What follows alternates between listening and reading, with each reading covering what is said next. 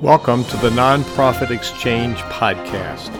Stories by leaders for leaders to help you raise the bar on your own excellence, to release the potential inside of you.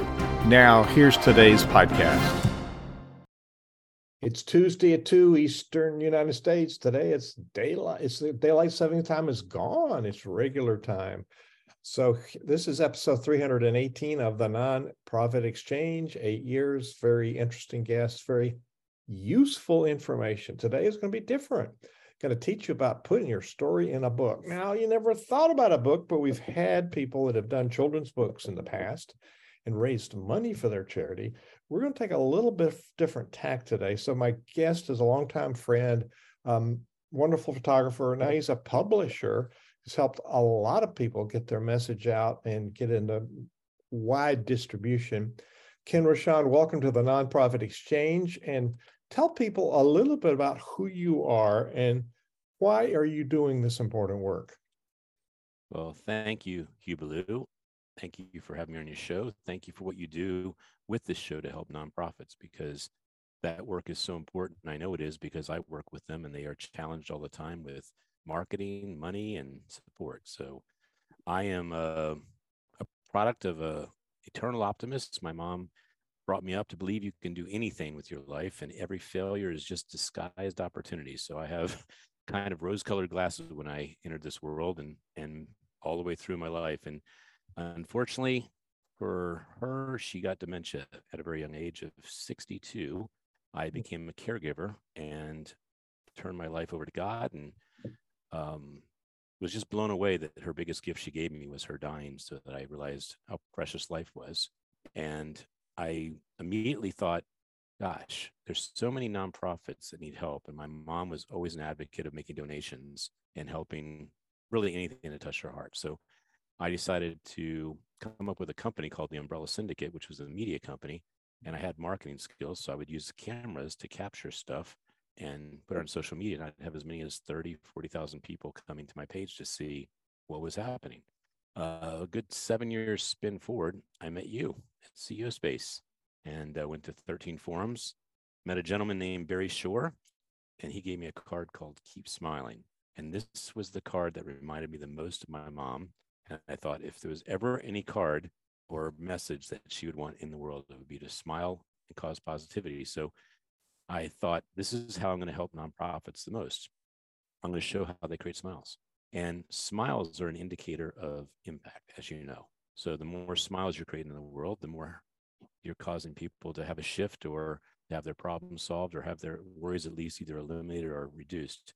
So who I am is a person that learned how to take a camera, take the pictures, turn them into books, and have these crazy viral campaigns. And then long uh, long time into it, I realized the most important thing you can do in the world is inspire people with your stories. So I started publishing inspiring stories and combined that to people that have lost hope. And there are a lot of people that, as you know, after the pandemic, kind of quit or didn't know what they were going to do with their life. And so I created a book called Dose of Hope, and it's a marketing system for hope, but it's also a marketing system for people that are making really big things happen in the world. They just need some amplification. And I call amplifying something, making something louder without distorting it. In other words, keeping the truth of it. And so that's why I'm excited to be on a program like yours because you have so many relationships with nonprofits and I want to help them because it's my it's my calling. Great. That's a passion and that's that's philanthropy. It's the love of humankind. So we do provide value for others um, through that loving humankind. So you've got a, an amazing thing going on here with this publishing. Why should nonprofit leaders publish a book? In my studies of what converts the most, if you look at somebody who talks about their nonprofit and they just talk about it, people acknowledge that there's a problem and they say, yeah, that's too bad. And they dig in their pocket and they throw some shekels at the problem and they say, okay, I've done my, I've done my thing. But when you can share your inspiring story about how that money makes a difference and how the person who gives their life to make this problem either eradicated or just at least reduced so there's not a, a heavy weight in the world, you get people that actually say, How much do you need? I would like to be the Carnegie. I'd like to be the Rockefeller with my my abundance to make a difference. I've earned all this money. I want to put it to good use. In fact, Bill Gates uh, had a, a beautiful vision by saying, those of you that are in the billions, give half of it to something that would actually make the world better. And so I think that inspiration is the number one reason people will give because it'll tug on their heartstrings. But what will get their wallet to open up really big is social proof. Social proof is the is the inspiration showing that when the money's raised, that things really happen, impact really happens. People are being um, helped and they're becoming future leaders to help solve problems in the world. So that combination of those variables of inspiration and social proof, I believe, are the ultimate answer, and they're done beautifully with books.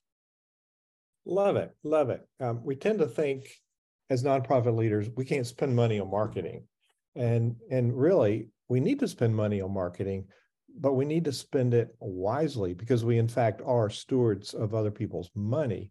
But there's a lot of ways, and we can brainstorm some of these that the, the book can actually generate more revenue. And so we're running, instead of a for profit business, we're running a for purpose business. We need to generate revenue so we can fulfill the mission that we've been called to. So, um, reasons for publishing a book, in my mind, are to clarify the results of your work. Number one, the impact of our work is what money listens for. Money has ears. It's going to it's going to gravitate to. Hmm, this is what what's making a difference. So I'm going to go here. Also, people are attracted who want to help you, volunteers, uh, board members, advisors, committee members. People are called to work because they can read about it and they're inspired. So, what are some other reasons why people should think in the nonprofit world? It's it's not an ego thing that I'm the celebrity. It's it's I'm a convener of the information, and you might even have people in your in your nonprofit uh, tell the story. So, is there another way besides the the person that's leading it, writing the story? Is there a way that many people can contribute to that story? There is, but before I answer that, if I may, I'd like to I'd like to share the formula of what marketing is and what marketing isn't in a in a variable. So, if you take a nonprofit for what it is by itself, it is considered, let's call it a C, content, or it is S, a solution. It doesn't really matter what we name it, but it's one variable and it's an entity of zero impact as just an idea. It's an idea of what can happen to make a difference. Is that correct? Mm-hmm. The other variable that's typically missing is distribution or marketing. So let's just say C and D. C is the nonprofit called content, and D is distribution. If you consider content at level 10, meaning they, their heartstrings are going, the mission is solid, they wrote the business plan, I mean, everything makes sense. But distributions is zero, or a one, that's called a secret. Now, to your point, spending money in distribution when it's not founded, in other words, you're not going to get an ROI, you're not going to get uh, your money's worth on an investment. Let's take it the other direction. If you have distribution as a mass, but you don't have the content correctly distributed, meaning it's noise, you're going to have chaos and there's not going to be any conversion. So you have to balance the two beautifully. So you have to have a strategic plan on how you use the distribution, and you have to have a viable way to take that money and turn it into impact. So you show the people that invested, this was a very good decision. Let's sign you up to do it again. So the way I see it is you have a book with tons of testimonials that say, I was impacted by this nonprofit. I was impacted by their mission. I I volunteered and I saw firsthand and I tithe 10% of my time or 20% of my money or whatever it is and I see this as the real deal. And we all know that nonprofits have expenses, but the ones that um, show up as, I guess, the most impactful are the ones that spend the least amount uh, on their uh, inner circle operating cost in order to get a nice percentage of what they're actually putting towards the problem. But there is a there's a great TED talk about this. If you paid a CEO of a nonprofit, let's say a million dollars, and another CEO of a nonprofit only was paid a hundred thousand, but the CEO that was paid a hundred thousand, let's say they raised a million dollars. That's tenfold, right? But let's say the person that you paid a million, he also did tenfold and he raised 10 million. Who was the better CEO? And so you spent an inordinate amount more money on the CEO that was a million. I'm not talking about let's spend more money. I'm not, that's not my point. My point is that when you invest money correctly, and you get a 10x, it's actually great to spend more money because then the problem is getting more funding to solve it. So your your book, so um, go go further into that. Uh, you know, when okay. I, I was talking about the expanded why and talking about the impact, it's it's really um, expanded touch points for people. We we tend to tell people about what we do, and what they really need to know is why we're doing it and what the results are. Right. Hundred percent. So if you look at a book as a book, it really doesn't need to be done because that's called a bucket list. We have a book. If anyone wants it, you can go ahead and read it. But a book that has 99% of the effort into what the book is going to do to impact the world with the story, the mission, the proof, um, the examples, the knowledge, the information, how other people can support the mission by doing it in a in a um, a microcosm level. You're starting to have the book actually become an ambassador at many many prongs. So the book that I have right here, I know that the audience can't see it. It's called Dose of Hope. It's 800 page blocks. We are counting on this reaching roughly 20 million downloads. And that is because we have influencers like yourself, Hugh, that we say, hey, when you do your story about hope and you tell how you impact the world with hope, we'd like you to share it with your entire audience. And what happens is 500 different authors and sharing it with everybody. We got some people that can share it with 2 million people. We just had um, the lovely Rudy Ruettiger, the movie made about him, his life in Notre Dame. He just signed up about two weeks ago, gave a story to us about how he creates hope in the world. And I think you'll agree that if there's anyone that's overcome a ton of struggles, his first struggles was to get in that field. But the second struggle, it took 10 years for someone to actually believe that that movie deserved to be made. And it became the number two inspirational movie of all time. Rocky is the only thing that beat it. And, and my point in sharing that is that we are attracting those type of hope dealers is what we call them hope dealers so that we can actually have enough people say i mean think about it 20 million people that may have lost hope read about samples of rudy you all these other people and they say you know what if Hugh can do it, I can do it. If Hugh got through what he got through, if Frank Shankwitz got through what he got through, if if Rudy got through, I can do it because these people had challenges that are maybe even worse than the readers dealing with. Yeah, Frank was um, featured in our magazine. So oh, I, I, love Frank, and Frank's in Dose of Hope. That's right, and we miss Frank. So, um, Ken, you've mentioned um, SPH. What is SPH? That is miles per hour, and I did my uh, my doctorate in philosophy on the power of SPH. I came up with roughly 21 attributes. I'll just give you a couple examples, but if you count how many smiles we had when we were kids, um, some studies show three to 400 studies, uh, 340, 300 to 400 smiles a day. And as an adult, they dissipate because of stress. They dissipate because we stop uh, enjoying wonder. We stop actually thinking about gratitude. And so the more we become kid like, the more you have companies like Apple and Southwest, because those companies actually care about the experience of how many smiles per hour happening for the owners, for the stockbrokers, for the employees, for the pilots, for the consumer. And what happens is you have something that's beautiful called retention. No one wants to leave where they're happy. No one. And most people that uh, compare a pay increase to leave happiness, they won't do it. And it's because of certainty. But I, I just say smiles per hour make you more attractive. They help you live longer. They give you more creativity. Um, your relationships are always better. So SPH is the most important facet of what is a nonprofit doing and what are the vendors and the sponsors doing to help that SPH be as high as possible? So, um, distribution, that's a real challenge. So, we're talking about print books, we're talking about Kindle books, we're talking about ebooks that are just delivered as PDFs. Um, are there other forms, and how do you get them distributed?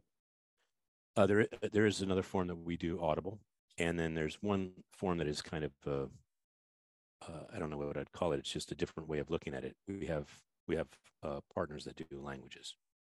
So if you want your book in Spanish, Portuguese, Russian, whatever, so that adds more distribution. Obviously, if you have more languages. So printed books are cost, cost prohibitive. They are certainly wonderful to have at events when you can sign it and people want a piece of you and they want to take it home. And I'm I'm still an advocate of holding a book and reading it. So mm-hmm. us uh, if I can use a curse word, if us old timers uh, like it, then uh, we're going to keep those things alive a lot longer. But there's a study that ebooks actually have. It's like vinyl. They it, the ebook got so popular and it stopped getting popular, and now the sales have really plateaued, and the sales for uh, regular books are actually going up again. So it's very interesting that there's only so much you can do with an ebook. I mean, look at your phone. If you look at a cell phone, and you have 40,000 contacts in there, you have 10,000 contacts, can you see them? You don't remember who's in there. You have to actually spend hours going through and um, hitting the directory. But if you have a book and you use it on a regular basis, like I write index cards you. I still write index cards every day. I write about 10 index cards of people that what's their birthday? Have I talked to them in a long time? Do I want to work with them a, a bunch more? And it's adding up to quite a, a large amount of uh, index cards. But the point is, I can cut them and I can look for different dates, and it just helps me actually stay in touch way better than my phone does. Yeah, yeah. So my wife and I read the same book. I'll buy the Kindle version. She buys buys the print version, and so I, I I've read statistics about how popular print books still are. Yes. And, and there's just a, a, an amazing number of books being published every year on every topic. Um, and so it, it, when you think about now nonprofit leaders, we're all maxed out. We're all stressed. There's too much to do. We're underfunded. So even thinking about a book, how do we get it on our radar? We, is the cost prohibitive, or is there a way that we could get a sponsor to help us create the book, and the sponsor's name could be on there? Let's brainstorm a little bit about possibility. How could somebody in the trenches say, "Oh, I want to do a book and rally a team around them to make it happen"? You got some ideas? Super simple. Yeah, this is easy peasy, lemon squeezy, as they say, right? So if you have a book, in the back of the book, you have something called blank pages sometimes. And you can make each of those pages valued at something like a thousand dollars, maybe even five thousand dollars. And you go to a corporation, you say, hey, this is just one more way we can get you out there. We're going to send this book out to 40,000 people. We're going to have it as a free download on our website. We're expecting potentially 100,000 people to download this. Would you like a page in the back of the book? Your your uh, money to pay for that page, and the other three pages will actually pay for this project. Now, the wholesale, the wholesale of getting a book done is dramatically different than the retail. The retail can be thirty thousand dollars to get a book done. If you have a publisher, very much like us, that we care about impact, we care about marketing, we care about distribution. All our focus is there. When we already have spent a quarter million dollars on, on a book tour, we don't have to spend that money to help a nonprofit have a book tour because we already have it. We're taking the book with us. So my point in that is that it comes down to maybe a hard cost of four or five thousand dollars to put the book together. That's formatting, a great book cover, editing, and printing some copies. That's how much it costs. It's it's and and and with that said, it's a free marketing system that when the ebook is created and you give it away like candy. By the way, it is more difficult for you to have someone read the book than it is for you to make money on the book. Yeah, yeah, I can imagine that. so, so when you have someone read the book, they're doing you a favor, not the other way around. Yeah. So, I'm just thinking about how many how many nonprofits. It's gala season here. We have galas, and a whole bunch of people come. What if we went to a gala and everybody had a book at their place, Matt, sponsored by XYZ company in the community, and it's sitting at their place, a physical book I mean, what a powerful tool that could be for moving moving forward and inspiring people to donate unless people think that you're splurging by spending a lot of money in the book if you have a sponsor then they know you're not splurging. So um, any other ideas of um, i just want to brainstorm yeah inclusion inclusion of everybody. So let's say you have a 100 or 200 or even potentially even 500 people. It memorializes the book to say these we'd like to acknowledge all these people and that can be in the back of the book. All these people have allowed us to make a difference in the world. All those people are going to be happy to buy the book or share the book because they are part of the story. They're part of the legacy so that's a big distribution model right there absolutely absolutely so um um so well, I got one more for you. I got one more for you. Yeah. We make you make a book that's a collector's item and a collector's item has information or something that makes it like a coffee table book. It's just gorgeous. And you say, hey, I know that you're donating $500, but um, you may not be aware of this. We have a collector's item book. If you actually make it 750 or whatever the number is, you say, we're going to go ahead and ship this out. It's a way of actually getting people to give more because they want to they want something that they're taking home and and and their name on the front cover things like that. Like when you think about a name on the front cover of i make a difference for the alzheimer's unit i mean alzheimer's means a lot to me because that's how i lost my mom. Some people are very big about autism i mean there's there's countless nonprofits as you know that are dealing with all kinds of problems there are in the world. Your name in that in that gold print or something where you made that donation it, it it's like it's like you're living to make a difference it matters it's a it's a donor recognition for those special donors. Um, that's a brilliant idea. Um, so you could also do some print books, but also do print on demand, right? Right. And and you know if you got if you said, hey, if you want to have an extra copy for the office, things like that, what happens is you're actually advertising the nonprofit, but you're also advertising your goodwill. In this day and age, if your company's not making a difference in the community and not making a difference in the world, it's questionable why you're in business. I mean, because that's part. I mean, this this world has enough problems right now. You better be solving one of them with your business. So, what if you had these books in the waiting rooms for all the doctors and the dentists and right in your neighborhood, and people are reading it, chiropractors, while they're waiting? Yep. Oh, exactly. Man. Oh man. So, um, tell us about the Dose of Hope project. Uh, I did show it. I know that people can't see it, but we would like to give it away to people. That's part of how we're hitting 20 million. We have some of the most fascinating people in this book. It's a TED Talk, and the TED Talk, the premise and hypothesis of this TED Talk is the people that have achieved the most in this world are typically people that have had to overcome the most and are willing to be resilient and have had the highest amount of hope that they can actually make it. So they don't quit. And so with that gift of creating a who that they love, admire, and they want to share with the world, they get to share it with a purpose. And that purpose is illuminated when that who is achieved. So if you think about think about someone that's a high school dropout. A high school dropout, they may not have spent a lot of time or money investing in who they are. Would you agree with that? Yes. And so you wouldn't be too surprised if you asked the person, Hey, what are you doing with your life? Tell me about your purpose. And they go, I don't give a, a blank about that because they haven't invested in who they are enough to even say, I'm going to give a reward to myself of a purpose. So I have found that the people we saw at CEO Space, the people we see on stages that are passionate and making a difference in the world, they have worked on who they are for a good part of their life. And they they don't take it lightly. It's it's a very like their personal development investment might be a quarter million, it might be a million. They they will do whatever it takes to get make themselves the most the most impactful leader that they possibly can, inspirational, impactful leader. And so that is why I want to honor these people. So it's a $72,000 gift certificate that we bestow upon someone like yourself, Hugh. We say, hey, this is going to reach 20 million people. We're going to we're going to promote and inspire your story for two years. And we will do this for any owner of a nonprofit, anybody who's the CEO of a nonprofit, anyone who's been the visionary of a nonprofit. We will let them in this book called Dose of Hope absolutely for free. Because in a world where no one knows you exist solving problems, you are very frustrated. And in a world where everyone knows you're solving problems, you cannot you cannot be happy enough with all the support you're receiving because you're a hero. I'm just getting a bunch of ideas hearing you talk. So um, your your your website is perfectpublishing.com. So when people go there, people watching can see it, but people on the podcast can't. When people go to Perfect Publishing, you know, what do they see? Well, they see the authors, and all those authors have a bio, and they all connect to um, Amazon. All the published books, for the most part, we give away free as ebooks, and we do this in the guise of, hey, if we give you an ebook that you get to read for free, you don't have to make any investment to the author or Perfect Publishing. Would you be kind enough to write a review on Amazon if you find the book to be valuable?